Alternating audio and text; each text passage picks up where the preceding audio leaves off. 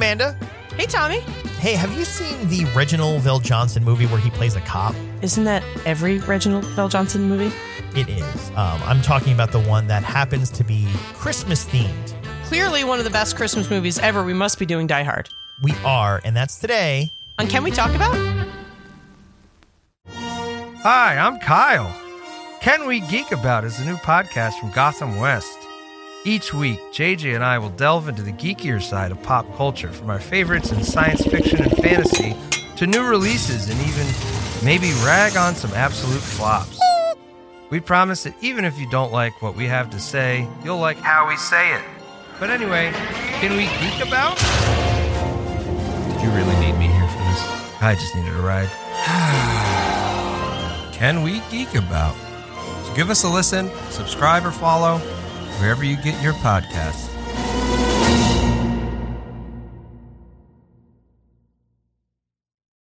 Yeah, I'm still here. Unless you want to open the front door for me. I'm afraid not. But you have me at a loss. You know my name, but who are you?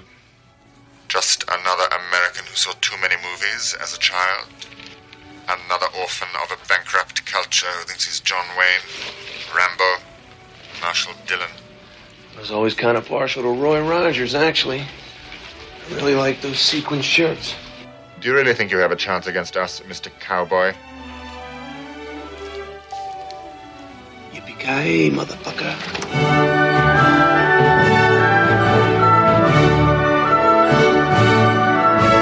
Hey, Tommy. Hey, Amanda. It's been a while. It's been a while. It's been a while. Been so long. So, Yeah. uh, we've missed you all, but full disclosure, this was 100% my fault. Yeah.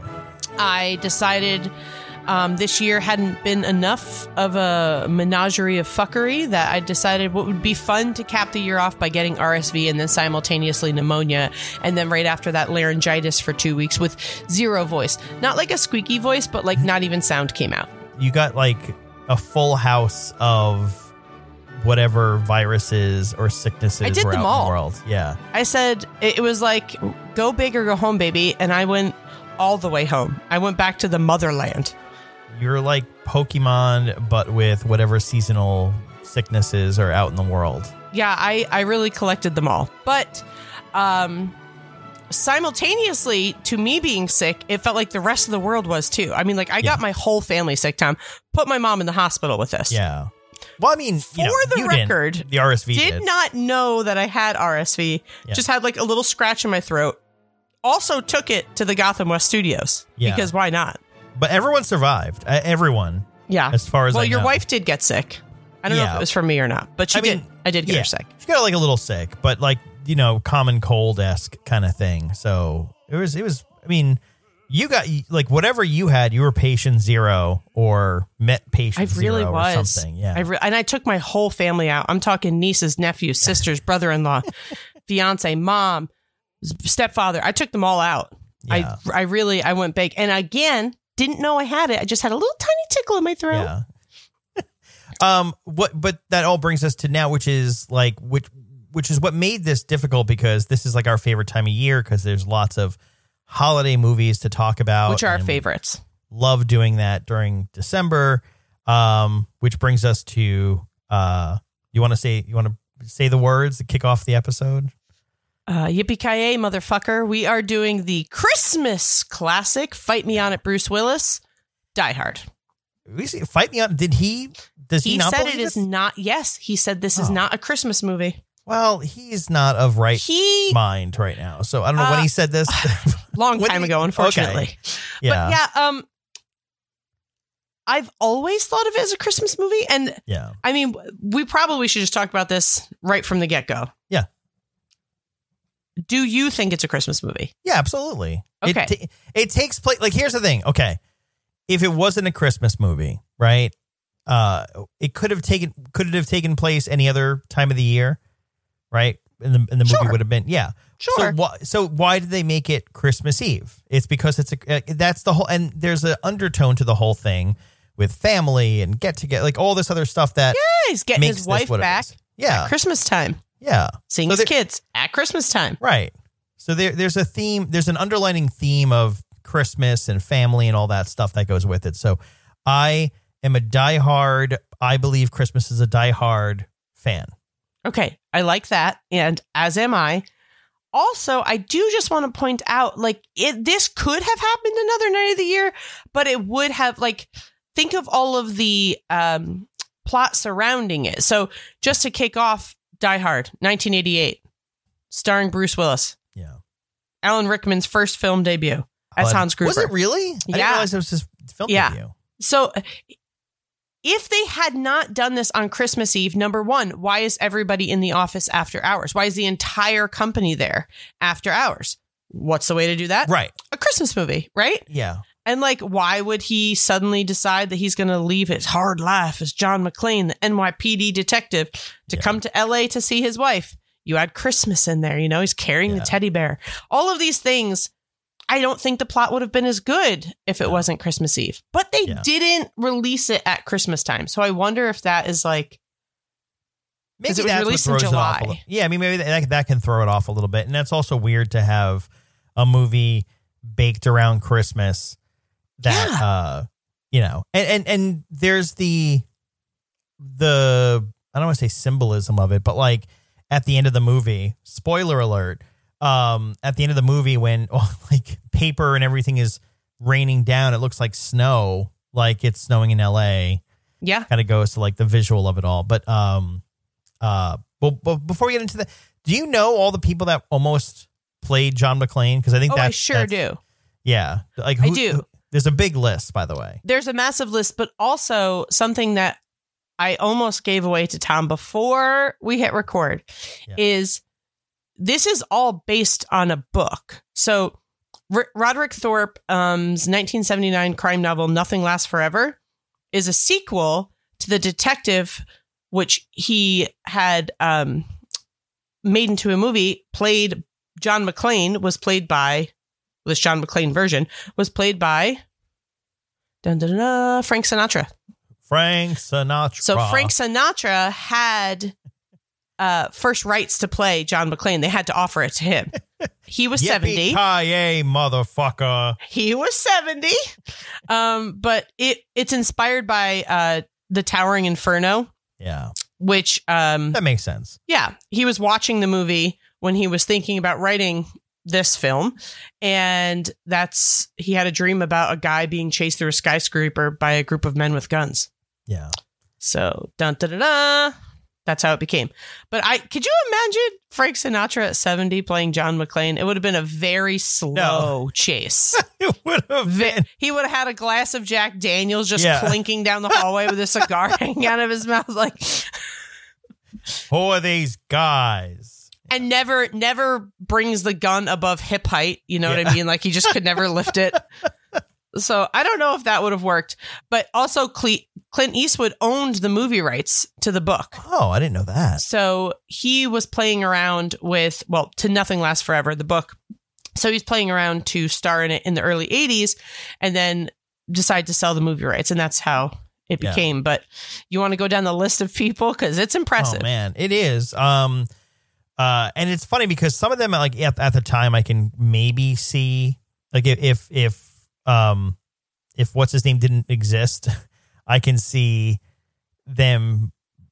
You know, yeah, I, I can I can see Bruce Willis being replaced by a few of these people, but others I can't. So you have, um, well, Ar- Arnold Schwarzenegger was one of the big ones, I believe. yes. right Yeah. um, which is just he's just too beefy at that point. Um, you have But Al Pac- also, his accent, he would have sounded like he was part of the German side. it wouldn't have yeah, worked exactly. out. That's good. uh, ho ho ho! Now I have a machine gun. And then Um, Hans Gruber's like, no, no, I Yeah. have the machine gun. no, I have the machine gun. Um, Al Pacino was in there. Mm-hmm. Um, who? I mean, the, the good news for them, he wouldn't. He would have been able to fit into the vent for that scene. You know, Facts. yeah. Very, very true. He's a very short man. Uh, James Caan, Paul Newman, which again, even Paul Newman was also old at that point too. There's a lot of older guys in here. I, they, they need some young blood. Um, not Arnold Schwarzenegger young blood. Look, you know. Anyway, new blood. Um, Paul Newman, uh, Richard Dean Anderson. Um, who you might remember from MacGyver. Stargate. Oh, he was. Oh, yeah, He was MacGyver. Yeah, you know what? I I I, I don't know why I always forget he was MacGyver. Um, but yeah, MacGyver could have been, but that would have been too on the nose. Like MacGyver running around a skyscraper. That might have been an actual In an air vent, been there, done that. You Yeah. know this. We already know this. I'm gonna move. I'm gonna take this this this TV screen and use it as a uh and, and strap it to the chair and, and make it you know I don't know um Don Johnson who you know was too too cool My father. Yeah, my father. Amanda Johnson's father, Don Johnson. um I, I just caught that uh Mel Gibson um Nick Nolte Burt Reynolds Harrison Ford Harrison Ford I could have seen it I could have seen Harrison Ford. Yeah, he's played enough like everyday guy, not not a superhero hero in a bunch Yeah. of things, that I can I can kind of see that. Uh, I don't know if I mentioned this already. Clint Eastwood, I think you you may might have said that, yeah, because he owned the rights. Richard Gere, even young Richard Gere, because this is like a like what four years before Pretty Woman. Yeah, this is 88. So, you know, he probably could have done it, but it would have been a, def- a different energy. Like some of these guys Yeah. could have done it, would have been a very different movie. It wouldn't have been gritty. He like It- Bruce Willis yeah. was so gritty. It always reminds me of um. Have you seen ever seen the test footage from Back to the Future? No. Eric Stoltz uh, was was Marty, and they filmed like almost half the movie. Oh, duh, Marty. and then we're Yeah. like, oh yeah, whoops, and then and the movie had a whole different energy because he was it, it looked like he was more like Marty is Marty, and Michael J. Fox plays him in a certain way where it's like whimsical and like he has to get out of the situation, but like it's not scary. It's a it's yeah, like it's a lovable. roller coaster ride. Yeah, yeah, yeah, yeah. Eric Stoltz is like I'm I'm living inside of a nightmare Yeah. like you know and from that test footage so I, I think to that point like there's a lot of these these actors that could have played like richard gere playing john mcclane would have been a very different movie and also Yeah. I, richard gere never played any action movies now that i think of it right like Um, I don't know. I think he played more psychological thrillers, like Yeah. the bad guy in psychological thrillers. Thrillers, but they also have on here like Robert De Niro, Charles Bronson, who Yeah. I'm a divorced dad kid, so I love action movies because every weekend with at my father's house was spent watching these movies, and I love Death Wish, Charles Bronson movies. Sign me up. But yeah missing from this list are other like action movie actors that like maybe could have done it, like Jean Claude Van Damme. I could have seen him doing this. yeah It wouldn't have had the humor that Bruce Willis brought to it. Like there's, Yeah. you know, like little humor. But they also, I think, because Bruce Willis was not well known, like Mhm. at all. He was and he was a comedic actor before this. He'd Yeah. never done action. yeah I think added to it. yes But like also this made Bruce Willis like the action guy. yeah because he he was he was uh, he, w- he was playing in uh moonlighting on tv Yes, yeah. and he did blind date the year prior um again all comedies basically and then he pulled into this which by the way i mean that's the other thing too that they point out is at the time in the 80s um a tv star and a movie star were two very different things oh And- yeah, yeah, yeah. And he was only able to do this because um Cybill Shepherd, who was on Moonlighting with him, got pregnant. So the whole cast had 11 months off because Oh. they couldn't continue the show with her being pregnant. And then he was able to say yes to this. But one of my favorite, like almost casting is did you know that Sam Neill almost played Hans Gruber? no i didn't know he would have been really good. I mean, like I can't Yeah. imagine as anyone other than Alan Rickman, Severus Snape, alan rickman Severus Snape, page three hundred and ninety-four. Well, you know what's funny is um it's funny you say that because um so one of the things I love about um this movie, I love the director of this movie. Uh John McTiernan. John McTiernan, John McTiernan is a fantastic action movie director. Um who didn't want to make this movie and said no three times. Did he really? Yes, he Oh, did wow, I didn't not know want that. to do it.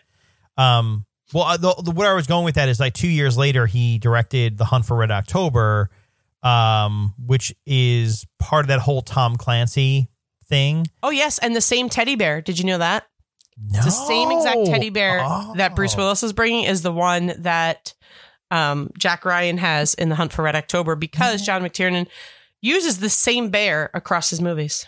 Man, you and your fun facts. I didn't I did research on this. Okay, because we were so, guys. Just so you know, we had this as one of our possible ideas to do last year. So Yeah. I have year old research that I'm Well- utilizing. Well, what I'm realizing too is um because the whole and I'm not trying to go off on a tangent on the whole Jack Ryan series, but yeah, so the first uh Jack Ryan movie was The Hunt for Red October, which um playing Jack Ryan is Alec Baldwin. Yes. And the reason I, I made that connection, by the way, too, is because you mentioned Sam Neill, who he didn't have in Die Hard, but two years later, when they did uh, Hunt for Red October, he hired Sam Neill for uh, that role, which is like Sean Connery's XO in on the submarine. So apparently, he liked Sam Neill. So that that's I mean, who doesn't? Well, he really li- John McTiernan, oddly enough, because he is such an incredible action movie director, is a huge Shakespeare fan. I don't know if you know this. Loves plays and loves Shakespeare. Yeah. That is how he found Alan Rickman, um, because he loves theater.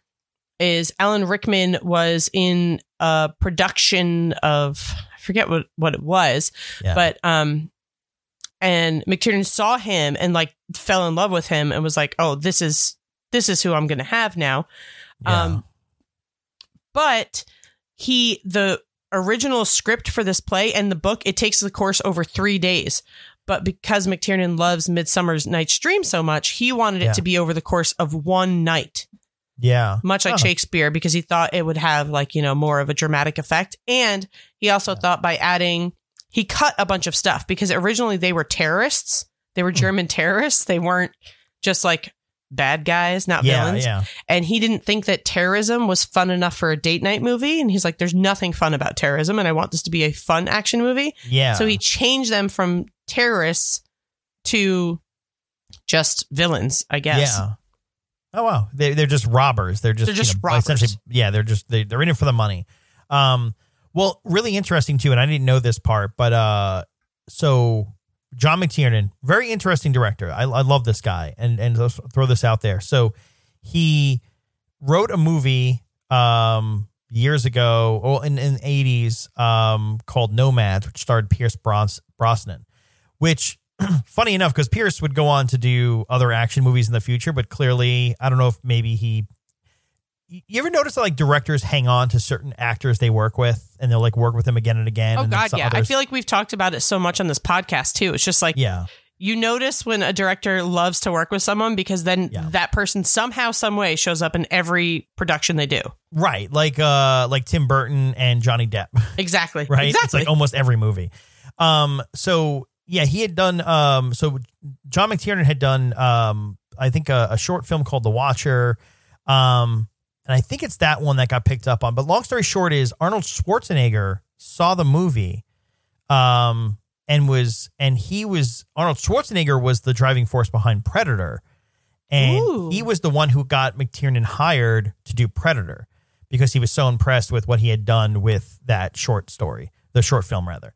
And so out of that, you have John McTiernan's career is he does these like, you know, personal like little short films, um, and then Nomads, which is starring Pierce Brosnan, um, which is like a horror horror movie. Then he does Predator in '87, and then he follows that up immediately by doing Die Hard. Um, and then after Die Hard, he does The Hunt for Red October. So he he is like on a roll. Which, by the way, to be clear, that role briefly stops when he does Medicine Man with Sean Connery. So this is what I'm saying. Like he he hooked on to Sean Connery in, in Hunt for Red October, and it's like, oh man, I like this guy. And then they do Medicine Man together, which almost grinds John McTiernan's career to a halt because it's such a poorly received movie. Um, and then he comes back with, uh, and I love this. He does Last Action Hero, which is such an underrated movie. We have to do that movie at some point. Uh, then arguably my favorite Die Hard outside the original Die Hard with his, which is Die Hard with a Vengeance, which I love that movie. Um, and as a New Yorker, I love seeing McClane just, you know, just he's he's yeah he's uh Did you notice in that one, Mhm. the truck that they have blow up is the same truck as from the first one, but instead of it saying the Pacific Courier, it says the Atlantic Courier because it's a different coast. Damn it! I didn't know. Uh, Was was and that was the bear? Did the bear show up in there too? Oh, I don't remember. We haven't gotten that far. Can I just say to everyone, uh, in the in the last week, Uh, we haven't been able, obviously, guys, I haven't been able to go very many Yeah. places, but um, my fiance watched Die Hard for the first time and Scrooged for the first time. Oh, I love Scrooge. So we've started the Die Hard progression. So now we we have to keep going for him. Wait, he's never seen any Die Hards? No. He fucking loved it. I'll tell you that, Oh, but he has not yeah. seen them. uh, Die Hard Two, or or Die Harder, depending on you know which copy you have, um, is interesting. It's what what's really interesting about the Die Hard series in general, which I don't know if a lot of people know, is that almost every one of the movies were supposed to be standalone scripts until at least the first uh, in the first trilogy, right? So Die Hard, Die Harder, and Die Hard with a Vengeance. Die Hard with a Vengeance was a movie called Simon Says, and I forget about Die Harder. I forget I forget what that was, but they weren't. um, They were like they sort of plugged in, like, oh, let's make this part of the Die Hard Yeah. franchise after the fact, and that's why they're like so wildly all over the place, and then like almost like shoehorning in, you know, Holly McClane in there for and they reason. they can say that they didn't mean them, but like they're the list of Easter eggs when I was doing my homework for the first go round, the list of Easter eggs that they purposely put into each movie to call back to the previous movies. yeah, It's like you knew that they were going to be. They wanted a connection between them. Maybe not Yeah. blatantly, because maybe he just didn't want to pull from the previous movie's successes and wanted them to be standalone films. But yeah. Well, well, D- John McTiernan had nothing to do with Die Hard Two, like Oh, nothing to do oh. with it. And then he came back for Die Hard with a Vengeance, which is also where it has that like, you know, uh, the the thing I love about, and and this is me just going off on a tangent about Die Hard slash John McTiernan, but uh, it, it it connects back to Die Hard is there's I've said it so many times on this podcast. I love world building, and with Die Yes. Hard with a Vengeance, especially like. I don't get to talk about this enough. It's my favorite thing about it. And I know I'm jumping ahead to a different Die Hard movie, but we can, okay. we'll can connect it tis the season. Is there's all the other like supporting like cops that he works with that McClane works with, right? His the captain, uh the, the sergeant, all the other like detectives he works with. And they're they're almost like fully flushed out characters. Like you you just enter Yes. this world and they don't spoon feed you. They're just like New Reginald Yorkers. Vel Johnson, baby. But that's the thing. It's like they're just there, and it's like, oh, okay, I've just been thrown in to this group of people, and like fly on the wall, and like they have like their inside jokes, like they're comfortable.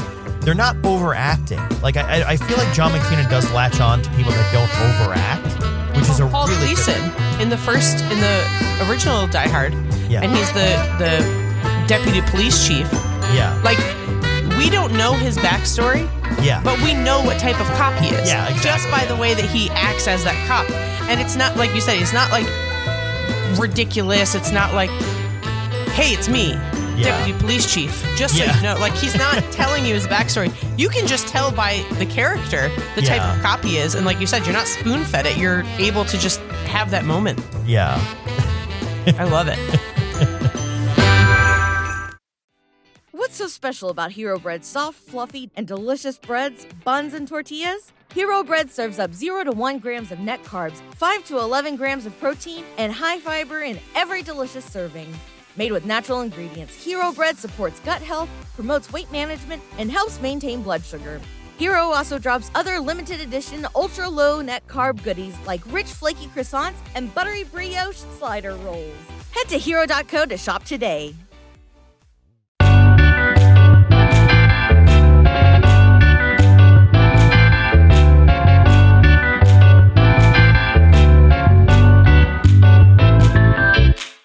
One thing I do love about the Die Hard movies, especially the first three, is um, McTiernan really focuses on like his obsession with history. Yeah. So, like, what's happening in the original Die Hard is that time in the 80s, uh, it was very pop. A lot of Japanese um, companies were taking over American Yeah. companies. So, he wanted it to be like reminiscent of what was happening.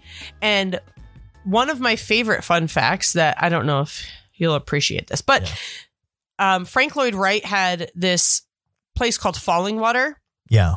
and it was like a very well known architectural, you know, Frank Lloyd Wright, big deal.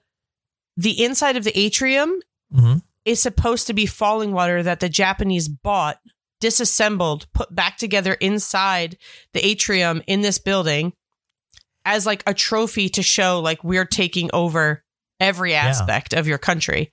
Ah. And there's even that line in the, you know, like the Nakatomi Corporation, Yeah. but there's that line in the movie where he says the Japanese are very like I forget exactly what it is, but the Japanese are, you know, easygoing. We, you know, look what happened with Pearl Harbor and we got over it kind of thing. Like whatever the line is. yeah, yeah. And then later on in the movie, the password that they have to the safe is the name of one of the like the bomber ships in World War II that tried to attack. Yeah. Like they keep all of these themes going, and he does it in every single of the first, well, the th- first, third, and I think there's another one where they call back to history. But there's for a stupid action movie, there's a lot of historical callbacks. Yeah. Well, there's I mean, the other thing too is even even like the soundtrack to the movie, right? It's just um it's that what Beethoven's ninth ninth symphony, it's Ode to Mhm. Joy that just is is uh soundtracked soundtracked uh Soundtracked it. throughout the entire movie. Um, and it's so simple and classical, and I think it like lends to because it, it, it's it's almost like Hans Gruber's theme a little bit, Yeah. where it's uh, it, it's played slowly. I don't want to try to do it here, but it's like dun, dun, like they do it slowly around Hans Gruber, and then when it's joyful because McClane is triumphing, it it, it does like the faster, you know, like actual joyous version of it.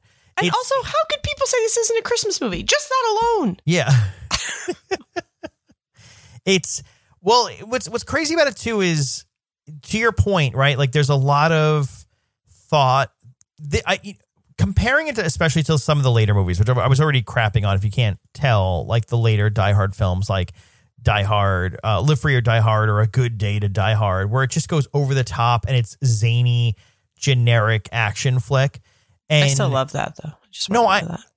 all right. Well, this, we diverge, but I mean, there's things like, you know, to your point, like Alan Rickman, very much putting the dynamics and thought into who his character is of, of Hans Gruber.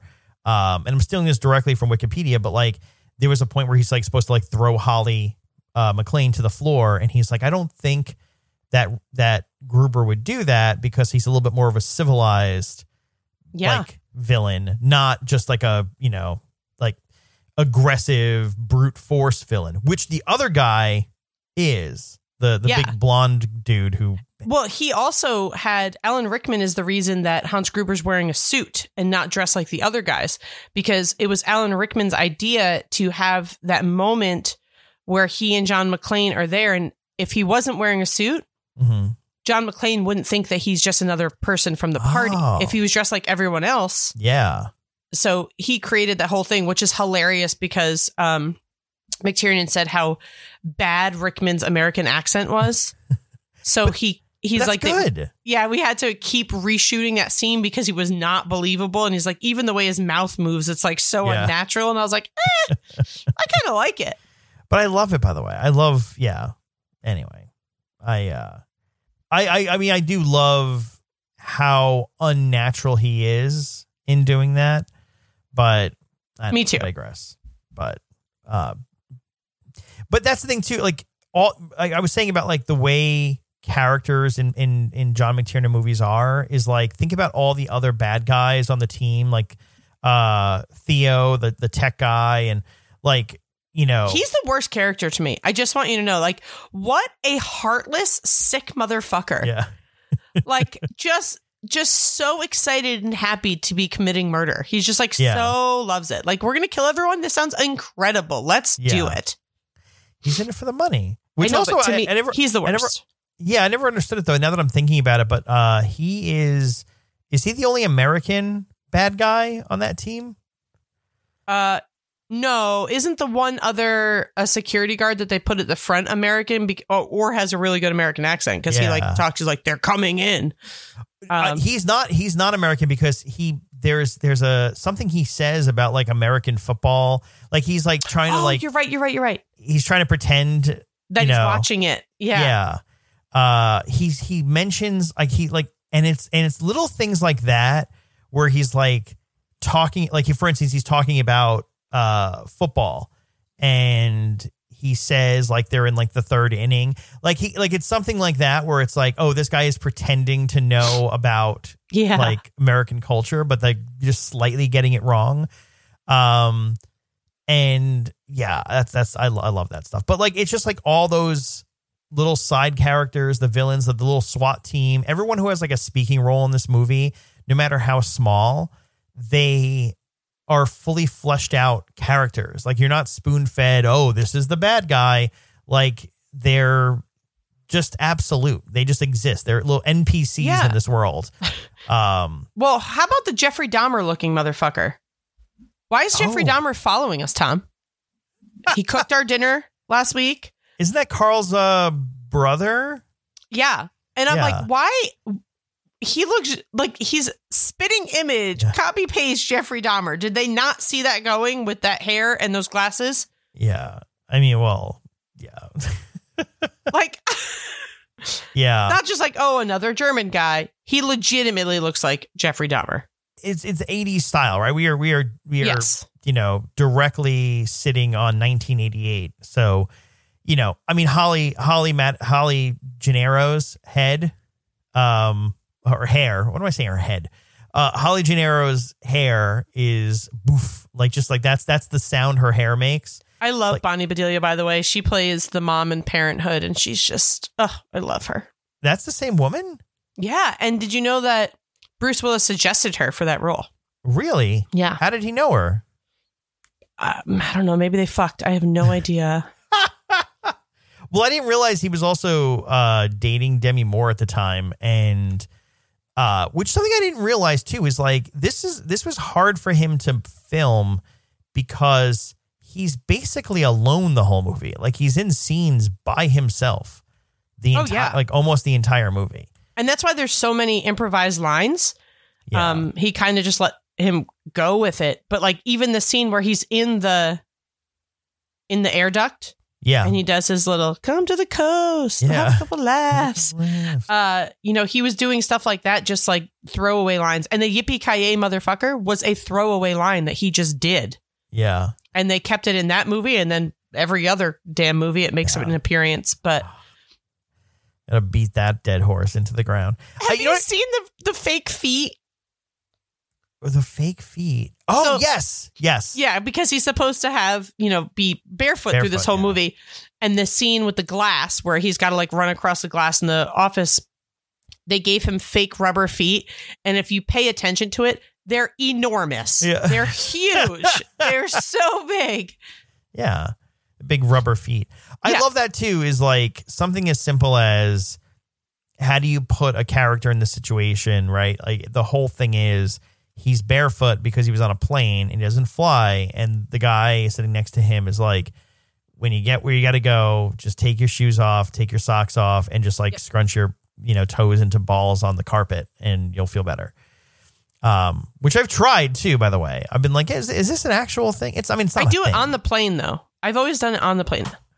With like your on toes the out. plane, yeah, I take my feet like not all the way out of the sneakers because we Yeah. all know how I feel about bare feet on planes, people. Oh yeah, But- we've had yeah we've had this discussion off the air, but I and it's no, funny. we had it on the air when I talked about Iceland and that those Oh. creepy curl toes Yes, that came yeah, yeah. towards me. But no, I've done it on the plane because I'm always afraid of like you know the people that get up to go to the bathroom and their legs are completely asleep because they're not like yeah, moving around and they fall over. We all know that would be me. yeah. Well, the the reason I was mentioning it, by the way, is because I just went on like a I had a sprint of like three flights, Yeah. not three flights, three different round trip flights over the course of like a couple weeks. So I've been on what uh six planes in the past Yeah. like three weeks. Um, and out of that, like, yes, I take my feet. To be clear, right? I think this is protocol. Is I'm sitting with my feet under the seat in front of me, and I Yes. pop. I I wear I wear like un you know unlaced Skechers you know slip in slip on shoes because I'm getting old now, and that's that's just protocol. uh, and I take them out. I keep they're still they're wearing socks, fresh Yes. socks Yes. and I I, do the will same thing here. my feet outside your on my shoes. on my Yes, shoes. I do the same thing. if I'm going to move anywhere else, if I have to stand up, if I have to, you know, walk anywhere, I'm putting the shoes back on. In fact, uh, when it was like time to land, I even like it's even like, you know, part of the landing and takeoff procedure is it's got to be like, you know, tray tables up, seat upright position, bag under your seat, and shoes on. Right, like that's that's part of the protocol that I've made up in my head because and and to the point that last time I flew, I was like putting on my shoes like 45 minutes to landing. And the guy next to me is like, Oh, do you have to get up? It's like, No, just put my shoes on. Just, you know, protocol. Also, I have to do the check. Like as I'm landing, I'm like both earbuds together. yeah. My phone, charger, Yeah. everything's together. Um, I do want to mention though, and this is kind of off topic, but like just on the topic because you Yeah. exist. Since we have recorded, we have um passed Tom's birthday. Yeah. So happy birthday to Tom. Thank you. We went out for a super soft birthday party. Yeah. Uh, where Jeffrey Dahmer cooked our dinner and it was exceptional. Yeah, you, you briefly mentioned it before, but uh, Yeah. I I was a little high and You think? because I I mean I, I always, but I was a little high and I'm just staring into my seat at this restaurant. Incredible. like really amazing steakhouse, uh, British British steakhouse in New York. Um, I'm staring into the kitchen where it's like an open window into the kitchen, and I'm I'm staring, and I'm like, that looks like, and I, it wasn't even Dahmer that I connected it to. I was like, he looked like the guy who played like Evan Peters. Like just like Yeah. Evan Peters playing Jeffrey Dahmer. and I'm like, and I think I nudged uh, Kyle, who you heard on this podcast and, and works at Gotham West. I nudged him and I go, I is that the guy who played Quicksilver? like, and I said, look, it's the guy for, and I was like, and I said, I was, I, I asked him because he's all knowing when it comes to this stuff. And I go, who's the guy that played Quicksilver? And he goes, Evan Peters. And I'm like, did you know Evan Peters was on the bear, was originally cast to be on the bear? And he was like, no. And I was like, yeah, there he is right there. I pointed at the kitchen. And and the thing was, he was dressed like Carmy from the bear. White right? t-shirt, blue apron. Which to be clear, It it's was like, oh, incredible. because the thing is, it's like it's one thing to like, oh, he was dressed like a chef in a kitchen. Like, no, no, no, it was the No. exact yeah. like costume. It was Carmy cosplay. yes, and but it was Evan Peters, and he even had the glasses uh, from Dahmer. Did he? It wait, now now I'm second guessing it. Did he? Now I'm No, he did have the glasses. And we Okay. had one of the most incredible servers I've ever had. At, I'm, I'm not no joke, and I am obsessed with hospitality. He was fantastic, and when we told him that, he's like, "Oh my god, yes, we tell him all the time." yeah. like, did not miss a beat, and like, did not care that we were like. Fr- I Yeah. was standing up, pretending to take a picture of the table, but I was really Yes. trying to take the picture behind me to get the picture of him. I couldn't do it. yeah. We eventually did get the photo. Yeah. Um, and th- this is no shade to this gentleman. Very handsome boy. He just happens to look like Evan Peters, Yeah. Cosplaying as Jeffrey was- Dahmer, cosplaying as Carmy. And I think he was on the fry station that night, but Yeah. he was he did an awesome Kitchen job. And- killed it. Whatever he did was amazing. So And, and side note to all this too, which is really funny because you you mentioned uh, it was my you set this up as my super soft birthday, and wait, we- I could not go as big or as soft as I wanted because I had unicorn balloons. yeah, I had a a pink um, sash for you to wear that said "birthday girl." I didn't notice this- any of this. Well, yeah, it's a very nice place, so we did not Yeah. utilize them. but here's the thing, no, no, no. But there, there's a there's a value to the, what you did because we got there and there was some confusion with our reservation, and they're like, oh, you guys have to be out by it was like eight thirty, which was like an hour and a half, and there was like we had a full table of people and we, Seven like, people. yeah, we're like re- ready to get the night started, and it's like, oh, you can only be here for an hour and a half, which I know sounds, depending on how you eat dinner or something like that, or go out with people, might sound long or short. I don't know, but for us, it was short because it was like, no, no, no, we're like this is this is a very hoity-toity like steakhouse, and we are Yeah. going to go ham. Um, and and so my wife made the reservation, and then on top of that, uh there the the lovely waiter who came over was like, "Oh, I have to let you know of some things we don't have," and it was anything that had bone marrow. Oh my god, which is my which is his the favorite. whole reason I wanted to go to this place. That I love. It's place. literally the reason that his wife Dale, who we've also heard in this podcast, first of all, we planned this as a surprise yeah, for the day I got sick. yeah, So thank God I did not just show up and be like, I'm Yeah. fine, because I would have killed everybody at Gotham West. But yeah, so then we had to prolong it, which meant that Tom was in on the surprise. yeah.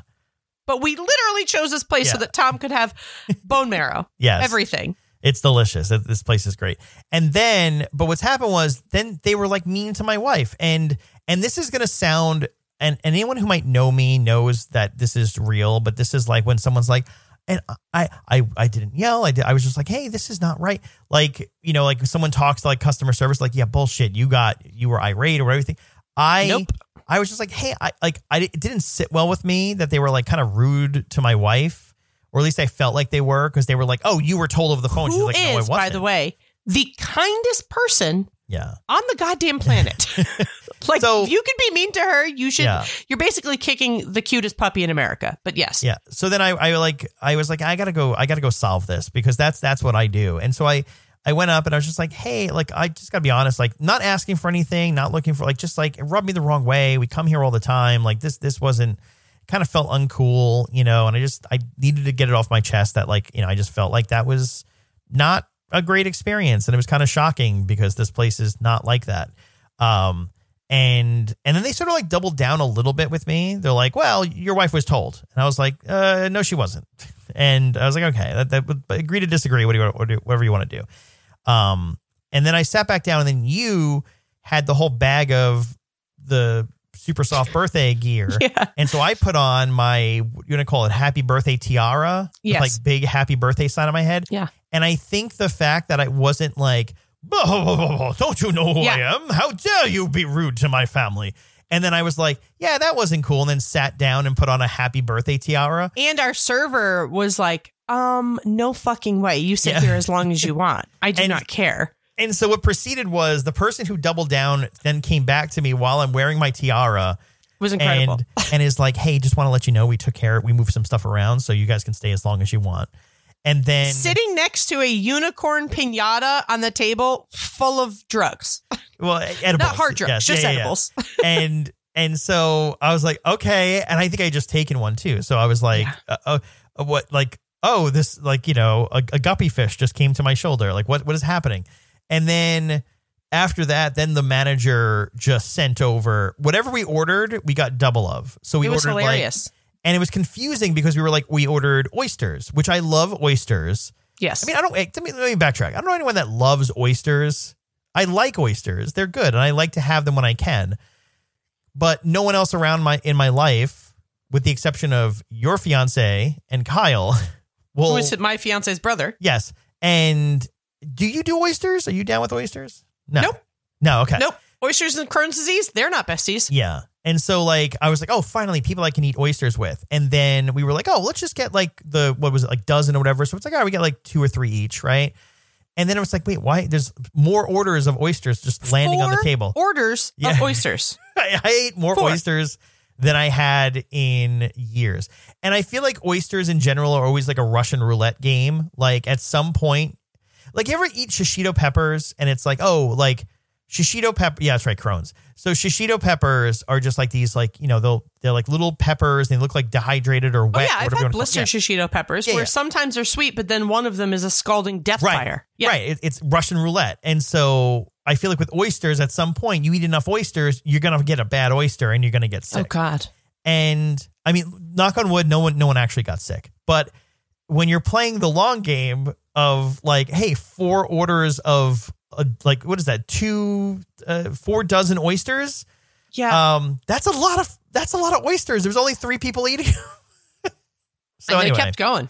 they kept But it was it was a it was a wonderful yeah, uh, celebration of Thomas's birth, yeah. and um, it was not a surprise. No, And I uh, was okay with that. I was I was good with that. But- okay, and and uh and it was yeah it was it was a good time. So listen, um, we're not going to name the name of the steakhouse. no, They ever want to sponsor us though? I mean we'll be back there. We'll gladly be there. Yeah. yeah.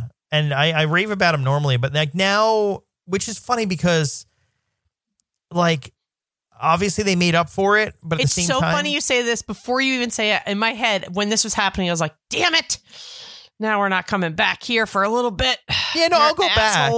but you know what it is? It's it's even if even if you have like a bad if you have like a bad experience and they make up for it, it's still it it's knocked down a couple pegs. And I and I am a true believer in you know taking a negative situation and, and flipping it on its head and making it like something better. Yeah. But I was like, oh, you know what it might have been? It was the lack of it was lack of bone marrow. If there was if there was still bone marrow, I, everything would have been. I great. understand. So Our poor server too, because as soon as he said, "I just want to tell you that we're out of a couple things," my face. and then he says, "So we don't have bone marrow." The entire it's like a movie. It Yeah. felt like an, a scene in Waiting. The entire table was like, "No!" And Tom was well, like, it's funny because "No!" he's he, he's listing off each individual thing they don't have, and it's like we don't have the bone marrow topping. We have this, but we don't have the bone. marrow. And I'm like, do you just not have bone? He's like, yes, it's the bone marrow we're out of. I'm like, you could have just said that. Number one, and number two, my heart's broken now. Like this is that's terrible. Oh gosh. well, Anyway, we're, we're you know. We made it but um, okay. i did just want to to celebrate your birthday because you know we like to shout each other's birthdays out on this and since i decided the black plague was a good time and a good way to celebrate your birthday i kind of missed that um but uh back back to our boyfriend Yes. bruce willis Yes. uh did you okay one of the like favorite scenes of the movie for everybody i think is hans gruber falling the stories out of nakatomi tower right I mean, which I don't know if I call it was- favorite, but it's well it's like you know the most famous i mean they even have the Famous, advent okay, yeah. calendars have you seen Yeah. the advent calendar yes. Yeah. where it's a hans gruber slowly going down until the days of christmas Yes. Uh, so Alan Rickman had to fall 20 feet into like those giant airbags for the scene. And behind that was actually a painting with like lights that flickered and stuff. Yeah. Well, the people, so a stuntman was holding him Yeah. and the stuntman had the camera. And so they dropped together. And in order to get him scared, your favorite director there was like, drop him on two. yeah. Don't tell him, but drop him on two. And so the stuntman pushed him off on the count of two, not three. So his face is like sheer terror. And Alan yeah. Rickman, yeah, Alan Rickman was like, I uh, that we could never have shot that again. I've never been so terrified. Yeah. Man, let me just tell you, I did. I, I think I've told my meeting Alan Rickman story on this podcast, right? I think I Severus have. Snape. Yeah, I mean, he is. He was just like the like the. I think number one, everyone, everyone that you know, uh, I think everyone just knows him from. He like not everyone. Everyone, I think the most fans that walk up to him are coming up to him because of Harry Potter, and I was not there for Harry Potter. I was there because Um, hold your tongue because my first obsession with him happened with Love Actually, my favorite Christmas. movie. okay, yeah, which we should do probably. yes, I'll cry. but um but with that that's where the whole thing was like he came up and he came up to like i was i was at um i was at my old radio job and he was in the building i was like hey i'd really like to meet him and i wasn't doing an interview with him. I was, he was just there for other interviews. And uh this guy named spencer who i love who has always been fantastic to me um he was like let me see what i can do. He's you know he, basically explained to me like uh, he's kind of shy. He's a shy guy. He's not you know That makes me love him so much more. and he's like just hang around here. Let me see let me see what happens. It may or may not happen. Just you know he's like didn't he wanted, didn't want to get my hopes up. And so he goes and gets him. He finished whatever interview he was in and then he walks past with alan rickman past me and he just shakes his head like no it's not going to happen. Sorry. And i was like oh that that sucks whatever. And i just like hung around there to not look like i was just hanging around for that one thing. And then Yeah. on top of that like just making small talk with like the person at the front desk or whatever. And then there was this lull, like he was about to leave, but like he was waiting for something or like wasn't ready, and, there's, and there was this lull, and then um, Spencer just like nods at me, like, "Oh, this is it. This is the moment." And then he waves I'm me ner- over, I feel nervous for you right now. and he goes, "Alan, I just want to introduce you to Tommy. He's one of our hosts here." And I walk over to him and I shake his hand, and he's he has this look of like. I don't know how to describe it. I have a photo with him too. I'm like, where it's, he he is very shy and very like you know like modest. Like he's not. There's no confidence in his face. He is very much like you know uh almost almost like the voice of the character of his from Hitchhiker's Guide to the Galaxy, where he's Yeah. the depressed. Like that is the man I met. Um, and and I shook his hand, and the first thing I was like, "Wow, I'm really like big fan of all your work." You know, like and and uh, and he was like, "Oh, thank you, thank you so much." And then um, and Spencer was like, "Hey, do you mind if I get a picture of you two guys together?"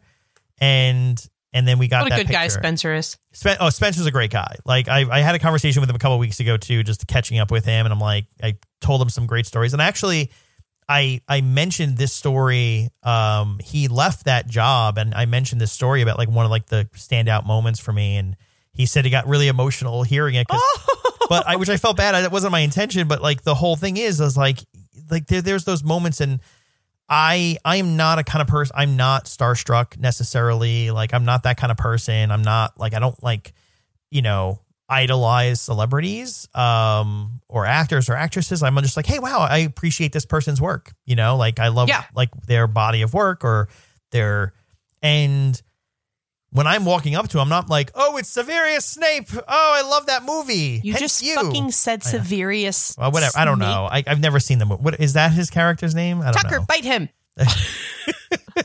But Tucker, by the way, guys, is Tom's dog, not like a human in the it's office. not my dog technically, but you know, that's another. He Um, lives in your house. he lives in my house. He's a roommate. Um, and but anyway, long story short, is I met him and he was very subdued and calm. And I would I would imagine too, because I haven't seen a lot of you know like that, that I think about like there aren't a lot of like people getting photos with him or like meeting him and things. Like I feel very honored to have had that like small brief moment with him. Um, because I think I think that's just who he is. He wasn't like Oh, absolutely. I, I- yeah. Again, I am the nerd, yeah but the stories everyone from the cast of the Harry Potter movies had for him were just beautiful. What he did for those kids and like Yeah. help them because all these kids they they've never really were big actors before this and they were young yeah and like there's a scene where uh Rupert Grint who plays Ron Weasley was drawing like they're supposed to be studying like they're all in a big hall and Rupert Grint is drawing cartoons of everyone and he was drawing one of of Alan Rickman with like a giant nose and Yeah. Alan Rickman's supposed to be Severus who's like the mean teacher yeah and he smacks them on the back of their heads and tells them to like go back to work yeah and when he does that, like in the movie, you can see both Rupert Grint and uh, Daniel Radcliffe are like laughing because he was laughing when he did Yeah. it. And he kept the pictures, the, all the cartoons that Rupert Grint drew of him, like making fun of Alan Rickman. yeah. And it's like, said they were like his favorite things in the world. And, and they said he is probably the biggest reason that the kids learned so much was because he was such a good tutor to them as like yeah acting, but also let them be kids because they were fucking kids, you know, like yeah. they might be characters, but they're still kids and didn't get pissed in the scenes when they would like have giggle fits and all that kind of stuff. He just like did it with them, which Yeah. I love that. Yeah. He was a, he was a sweet sweet man. And that's the thing too is like you mentioned that he came from like Theater. Theater. Um and I don't think he ever theater. lost those roots. Like I think that No, he I agree. hung on to those for I agree. for his career. Um Uh, that's just a Alan Rickman love fest. I know. Well, what did you think? I don't want to jump ahead. You've seen Die Hard with a Vengeance, right? Yes, I have. And not as many times as I've seen Die Hard though. Like I've Okay. seen Die Hard so many times Yeah. that like I didn't need to rewatch this movie the movie to do this episode. Yeah. That one I would have to rewatch to do an episode on because I don't remember a lot of it. Also, I will Yeah. say that what happens over the years they kind of muddy together. Yeah. Well, I, my, my bigger question, the reason I ask is because they it's the one movie they connect the bad guy who's Simon. Uh, they connect Jeremy Irons' character back to, um, to Hans, saying that they were brothers. Um, Oh, and I wasn't sure if you actually were like, oh, I like that, or No, I do like Yeah. that. You know me. I like continuity in movies. I like when things like come together and and that Yeah. kind of stuff. But uh back to your point, I would say Die Hard with a Vengeance and Die Hard are my two favorite Die Hards. Yeah. Yes? Yeah. Okay. Absolutely. Yeah. Yeah. I, the the thing that bothers me, and I'll, I'll throw this out there too, just to say it, because I don't know if we're gonna, ever going to actually do a Die Hard with a Vengeance episode, but I will say the thing that bugs me the most is that I feel like Die Hard with a Vengeance is a great movie up until it needs to wrap up, and then the ending is just trash all over the place. Yeah. There's got to be a reason for that. Maybe we can look into that before we, well, they we do had a, another. there was an alternate ending. Like Oh. there was an alternate ending. Like in, in the alternate ending, for those that for those that don't remember, including you, um, Me? they you know, uh, Simon and every all the bad guys get away, right? They Yes. steal the money, they get away, and it's like, ah, how ugh, we we missed them.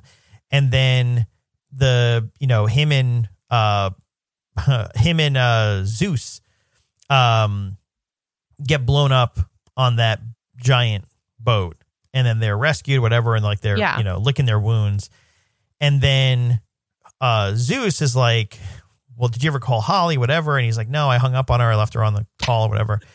and he's like, well, you should call her. And so he gets, he goes to a payphone and starts calling Holly, and then notices that in the scene before, when Simon is about to blow up the boat, uh, McClane's like, hey, do you have any aspirin? And he tosses him the bottle and says, keep the bottle. And the bottle of aspirin has uh, a truck stop back in Quebec, like written on the bottle, like it's like, you know, branded or whatever.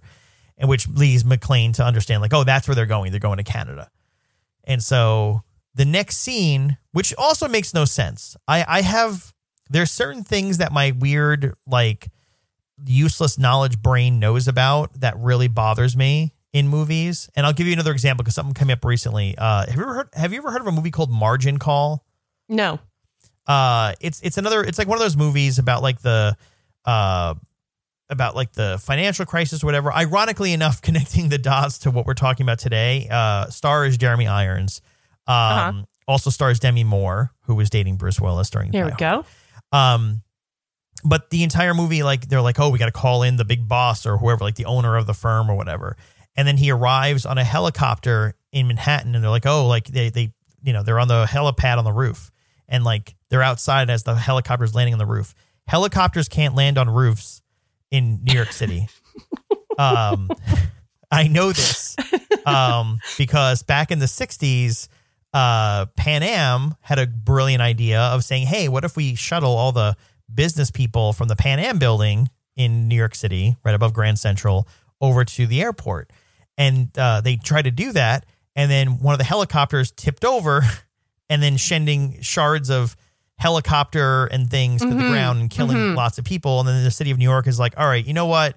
How about this? No helicopters on top of buildings. Let's not do that here. So they have to land on helipads on the on the water. So if you ever visit New York or you're from New York, that's the whole reason there's no helicopter helipads on buildings. They're all like on the piers on the water, and then you have to go to there. I've never realized that, but don't hospitals have helipads? Not in New York City. No? I, Not I York never thought about that. Yeah, outside That's New York so City, wild. yes, right? L.A. Yeah, yeah, yeah. how- I mean- every, every other city. Um, maybe not every city, but anyway. So the whole point is right. Then back to the movie, they're they're blown up, and they're first off like the where where the boat was it was in Long Island Sound. Somehow they're back and hanging out with the NYPD guys, so they're somewhere in New York City, and then boat blows up. McClane's like, oh, they're in Quebec, they're in Canada, and then hops because the medevac helicopter, to your point, was actually Yes. picking them up. They hop on the medevac helicopter and then fly to Quebec in a helicopter. That would be so cold. It's a long trip. The helicopter's not going to make like they don't. There's a reason why we don't like. Oh, hey, how did you get from New York to Quebec? Oh, helicopter. No, that's not a thing. So anyway, We um, can suspend belief for that. to an extent. I mean, I unless know. the Canadian border suddenly shrunk and is in Sullivan County, there's no way they're taking a helicopter from New York City to to the Canadian border. Anyway, there's that. Um, and on top of that, too, they like I don't know, just like told the hel- medevac pilot to just hey, instead of going to the hospital, I know you have other things to do, but can you just fly us there? We're gonna go kill a bad guy. Um, now there was an alternate ending to this movie. That's the second ending. That was their makeup ending because the other ending to the movie was uh he lets him go and then there's I don't know uh what is it? Um McClane catches up to uh this guy in some other country and then plays Russian roulette with him with a rocket launcher. Why did they love Russian roulette in the 80s and 90s? They fucking loved it. I don't know. This is oh and they, it, this is in Hungary. So John McClane Of Like- course. Flies to Hungary and uh wait actually I'm, going to read this off of uh Wikipedia. He is fired from the NYPD after more than 20 years on the force and the FBI has even taken away his pension. Oh, because they That- used him as the scapegoat for like they're like, oh, the robbery. He you were in on the robbery the whole time. Mhm, Um, it's also mentioned that McClane and his wife Holly have divorced. Uh, nevertheless, he manages to track Simon using the batch number on the bottle of aspirins. I don't know. uh, Explain that. Um, and in this version, Simon has double crossed most of his accomplices, uh, gotten the loot to a safe hiding spot somewhere in Hungary, and has the gold turned into statuettes of the Empire State Building in order to smuggle them in and out of the country. Um, and so McClane uh, is going to get revenge on him. So he takes a little Chinese, small Chinese rocket launcher, uh, has the sights removed so you don't know which end is which, and then plays Russian roulette with him at the table. And then eventually, like, they press the button and the rocket fires, hitting Simon in the chest and killing him. Beautiful. Uh, and so out of that, in the uh, mentioned in the commentary of the movie, the studio thought it was a more cruel and menacing side to McClane, who was killing for revenge rather than in self defense. So then we get the other scene where instead they fly a helicopter to Canada. Now, wait, hold on. I just realized Yeah. something. Personal favorite characters from Die Hard. Yeah. Argyle, the limo driver. yeah, Who Incredible. De'voreaux White. Deborah White. Is that G- Incredible. Is that Jaleel White's brother? By any chance? Oh gosh. Well, this was the other second favorite. Of course, we're gonna have to talk about our boy, Reginald Vel Johnson. I know we didn't really talk about him much. We did we need to talk about him because we know how much Tom loves him yeah. and respects him as a human. Um, this was done in '88. Family Matters didn't start till 1990. Do we Yes. think that this showed them that he could be the the the cop, the well, donut Twinkie eating cop? I think I don't know if there's a direct connection there. I believe there is. But again, as I love to remind everyone, let me just take it back for a moment. The entire uh the entire plot to Family Matters was Oh my god! just a working class family from the Chicago suburbs, uh, led by Carl Winslow, who's keeping Carl it together Winslow. for with his with his uh, with his wife and kids. A spinoff from Perfect Strangers for those that don't remember and who may not remember Perfect Strangers with Balky and Cousin Larry, um, because uh, uh, here we go. Um, because uh, Carl Winslow's wife, uh, whose name I'll come up in a second, because he had two wives, by the way. That's a whole other story. Uh-huh. Um, he, uh, she was the um, uh, elevator operator in in the in the building in which Balky and and Larry worked in. So, uh, Harriet Winslow, uh, played by Jo Marie Payton, until the final season of the show Insane. when they just swapped her out randomly and you're not supposed to notice. It's just Well, uh, Reginald Vel Johnson's only in the first two Die Hards. No, he's not in the third one. he's not in the third one. No, he's not in the no. third one. He's in the first two. And even even in the second one, it's just like which which is okay. Okay, A Die- horrendous story they gave him, by the way. it is, and and also Like, Die Hard Two what? sucks. let me just say let me say this. I love Die Hard and all, but Die Hard Two sucks so bad. Is it if it's on TBS and you want to hear want to hear Yippee Ki Mr. Falcon? Sure, fine, keep it on. It's it's it's a it's a Yeah. it's a ride. Um, the bad guys are bonkers, weird. It, they're, they're more 80s than anything else, even though it came out in like what 1990, I want to say. Yeah. Um, but here, okay, John McClane is a cop from what city? NYPD, baby. Okay, so he is a New York City police detective. He is in D.C. to meet his wife for reasons I actually forgot, and there might be a reason why he had to go to D.C. to meet her from her flight from L.A. I don't know. We'll figure it out. I, I, I can look into that later. But let me just throw this out there. Um, the, a bad guy. He has a hunch because uh, some guy was killed at the airport in like the baggage claim area, and he grabs prints off the guy, and he wants to run the prints. Now he is a New York City police This detective. is all very illegal, by the way. Yes. Friends. Who does he call to run the prints for him? Does he call the station he works for? No. Um, or no, he calls his old friend from LA for no reason whatsoever. Why him? Because we needed a cameo because it's a Die Hard film. Remember Die Hard? Remember Die Hard? And so he calls uh, Carl Winslow. Sergeant Al Powell. folks. Sorry. Sergeant Al Powell and faxes him the prints uh, just so he can have a cameo in the movie. He is just over the phone in two scenes when he can That's all I need, baby. receive the prints and he's eating a Twinkie, of course, because ah, remember that remember Die Hard? Remember the he said Twinkies? he said that people would throw Twinkies at his car for Oh, years when he was driving. he would drive around. People would throw Twinkies at him. He's like, ah, I didn't mind it. Um, but anyway, um, another character from the movie that I want to throw uh, throw out there, and it's not really a character. I'm being facetious, but the building itself. Do you know what the building is? Do you It's know where- Fox's headquarters, and Fox had to pay themselves rent to film there. even better though. This this this uh, building showed up in another movie, one of my other favorite movies. Oh, I I don't remember what it was, but I did read that this morning. But yes, Okay. please share with us. I don't know. I don't know. I don't know the context of what these buildings mean or are, but um, so it is. It is the Fox Plaza building, um, which is Nakatomi Plaza in the movie. Um, it is twenty one twenty one Avenue of the Stars in uh in Studio City.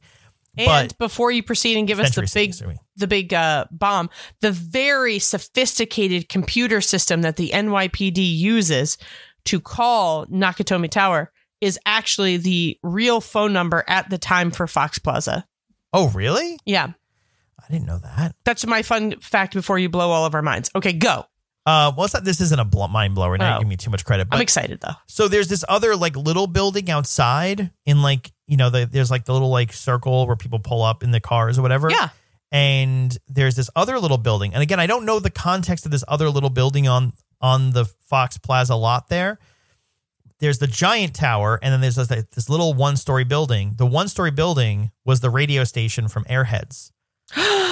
I love that movie. We all know how I love Brendan Fraser. So and and exact and if you watch both movies you see the other building in the shot just behind it but they play it like the buildings are all standalone it's kind of weird ooh. so yeah I was actually just looking at this before we got down the building thing. Mhm. This was not supposed to succeed. Like they didn't even put Bruce Willis on a lot of the posters because they're like nobody's going to see this movie. We never got our big A-list actor.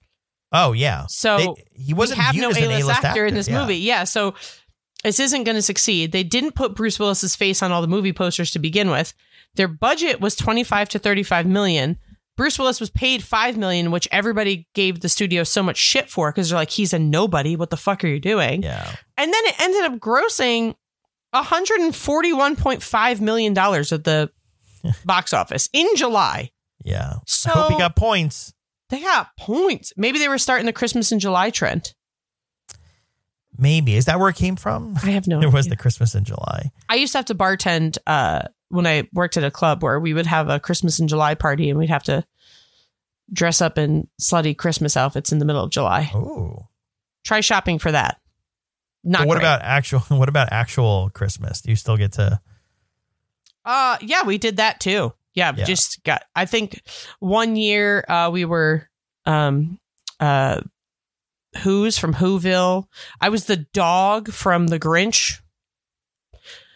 Not sure how I landed that role, but I got to be the dog while everyone else got to be hot little Who's from Whoville, and I got to be Max, the Grinch's dog. i mean i don't know if i did you have to wear the noses because i feel like that's I painted it on, but I had to wear the one little antler. Well, uh, my my where I was kind of going with that is like I'm like I don't know if I'd call that like I feel like the the nose kind of makes it not. I mean, unless that's your thing, I don't know. People are into weird shit, Tom. Don't yeah, yuck I the guess I have to remember that. I guess I have to remember that. So anyway, where would you put Die Hard as far as favorite Christmas movies go? I- Is it one you well- have to watch every year? Is it one I have to watch every year? Yes, it is. And I agree. and it's one of those things where like because of what it is I I mean i'll give you the tradition that we've kind of set up is like it's throughout my families as I've, I've grown families um it's one of those things where it's like you know it's because of the adult nature of it and it's a christmas movie it's like one of Yeah. those perfect like all right the kids are asleep either christmas Mhm. eve or christmas day night um to like turn around and just be like yeah all right let's put die hard on now the kids are asleep Yeah. so I was watching this when I was about four or five years old at my dad's house. Yeah. Uh, and also at my mom's house. My stepfather was the same way. Action movies all day. Yeah. But I stopped watching it obviously because I hadn't seen it since I've been with my fiance, who we've been together for four, almost 14 years now. Yeah. And I just realized, like rewatching it, I'm like, one, this is what I took away with my rewatch this year. Besides the excitement that I'm watching it and the excitement that he's loving it as much as I do, yeah. the speed in which that tank top that Bruce Willis is wearing goes from white to completely black, Oh, yeah. covered yeah, in blood. Yeah. Very accelerated. Also, you can see the tank top in the Smithsonian Institute. It's hanging up. Yeah. So that's our Christmas gift to you all. But I would put this top 10, top 10, I would say, Christmas Yeah. movies. No, absolutely. And I think it's like one of those things where it's like it's it's a fun thing to do. It's a fun Christmas movie because it's I think because it's not so down the line. It's not there's no Santa Claus. It's as um as I think I heard uh Aviv from the InSync podcast here at Gotham West Studios mention, um, where every other Christmas movie is uh oh no, Christmas isn't gonna happen. And then we Yes, do yes, yes, something and it's like Christmas is saved it's not that it's not that movie so it's it's it's a little different but in a good way and um and i'm okay with that um, also, I just want to shout out the guy who works at um, Mrs. McClane's office that basically was the, I think, the genesis for uh, the succession character. Um, the brother, because all he, this guy does is a shit ton of blow and just wants to bang everyone in the office. And I was like, wow, this is like 1988 Succession. Yeah. I don't remember what his name is, but he's he's a hilarious character. Oh, Gets killed, but yeah, yeah the guy uh, bubby yeah, is it ellis yeah, that's what it is. Ellis, Yeah. yeah. john booby um i just want to throw What out a that this- fucking turd. I hated him so much. I love it so much that beard um i just want to as i'm looking at my reginald vel johnson uh, stuff so i want to end i want to close with this um, Okay. this is, this is a headline quote uh reginald vel johnson says working with Jaleel White was quote a challenge he just talks I about did not wait to do the Family Matters episode. We have to get someone from Family Members as a guest on. We have to. i don't It think we're going It cannot be Jaleel White because you and I are going to tear him to know. pieces. We can't. It cannot be him. It cannot. It's just the, I just love the the juxtaposition of like watch go watch like a first season episode, even a second season episode before they bring in this random oh let's throw in this character next door neighbor goofy kid and then cut to like just like when Carl opens the like, opens the door and comes home like the, the the audience claps to the like remember the audience from Married with Children how they just sounded unhinged like Yeah, when when yeah. something would happen um that audience on steroids uh when Jaleel White walks in as Stefan Guys, in like later seasons. You know how in TikTok right now there's this trend going around about the Roman Empire, and these Yes. women are asking their husbands how often they think about the Roman Empire. The Roman Empire here, can we talk about, is the drama surrounding family matters. We, we will never be over it. Just because you know what it was like all right because And I rewatched it because Yeah. of our episode, and I just want you to know that all I could think of is this poor fucking man is out on the Chicago streets putting his life on the line. He just wants to relax at home, and who is this little motherfucker that keeps coming into his house?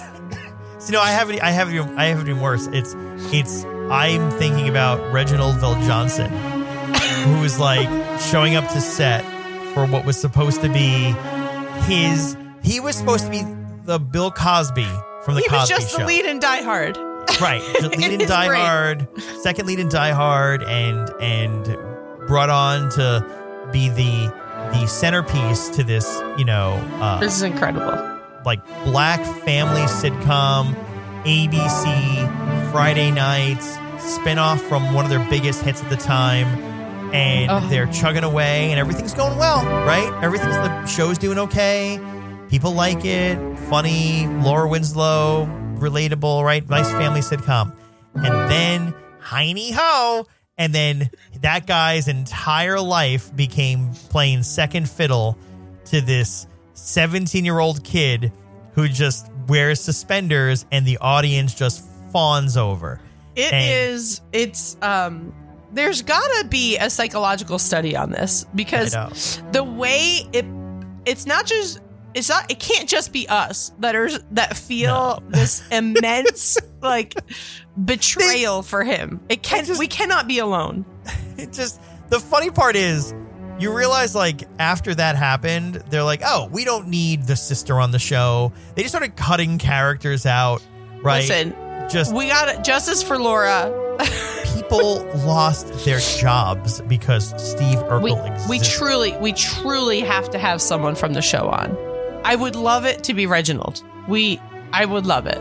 We have to get him He just- I, I think we'd be too starstruck i don't think we'd be able to handle it that would be our moments I will say, and this, I mean, now we're never going to get anyone, but I feel like, especially like reading up on, um, on him, um, uh, Bill Johnson, uh, it seems like he's very much married himself, which I guess is, is a, is a healthy thing to do ish in the situation is like, Yes. he walks around and like, you know, like as if he was a real cop. It's like, you just played a cop in a movie and a TV show. Like it's, you know, like he's very much married himself to his most famous roles, which were, to be clear, just these two things. Like, not that that's the well only things he that did. happens tom the I one know. lady that was on Grey's Anatomy she just did an interview for something and she plays one of the doctors on there teddy and she was on a plane with her husband and somebody was like help is there a doctor on board? And she started to stand up and her husband like grabbed her and was like what the fuck are you doing? And she's like what? They asked for a doctor. He's like yeah you're not a doctor. Sit down. And she's like i was so embarrassed but it felt so second Yeah. nature. This shit happens man. It's your life. Um, and he got Twinkies thrown at him. So he, you know what? You know how like they give little kids when they go to the visit the police station or the fire station, their honorary deputy for the day. Maybe we can bring him to the the LAPD and and just get him an honorary badge for a day. I think he has one already. I'm pretty sure he has one. Also, I, I vote we just do a Reginald Vel Johnson episode. Honestly, I mean, at this point. also, I mean, it would literally just be this. It would be Die Hard, Family Matters, and then that that one scene he's in in Ghostbusters. I was gonna say he's in. Ghostbusters. Yeah, he's, he's- in Ghostbusters. Ghostbusters. Like he doesn't even say it right, which is even funnier. I mean, it's very New York cop esque kind like of. it. Um, He's in Turner and Hooch too. I don't know where, but Probably and he's plays the also cop. Crocodile Dundee. probably plays the cop. Always Oh my god, could you imagine? Is that in his writer? He's like, I will do Yeah. any movie. Oh my god, he is. He's a detective in Turner and Hooch. How did I not know this? Oh, I love this so much. Well, okay. Anyway, well, Happy holidays. Yeah, go watch Die Hard. We've missed you. Um, back. We, we, we'll we be had- back next week with more Christmas goodies. Yeah, more Christmas before the Christmas is over. Yeah. Sorry we missed you. All my fault. All right. Well, see you next time. All right. Bye. Hans, Bobby. Hi, I'm Kyle. Can We Geek About is a new podcast from Gotham West. Each week, JJ and I will delve into the geekier side of pop culture from our favorites in science fiction and fantasy to new releases and even maybe rag on some absolute flops. We promise that even if you don't like what we have to say, you'll like how we say it. But anyway, can we geek about? Did you really need me here for this? I just needed a ride. Can we geek about? So give us a listen, subscribe or follow wherever you get your podcasts.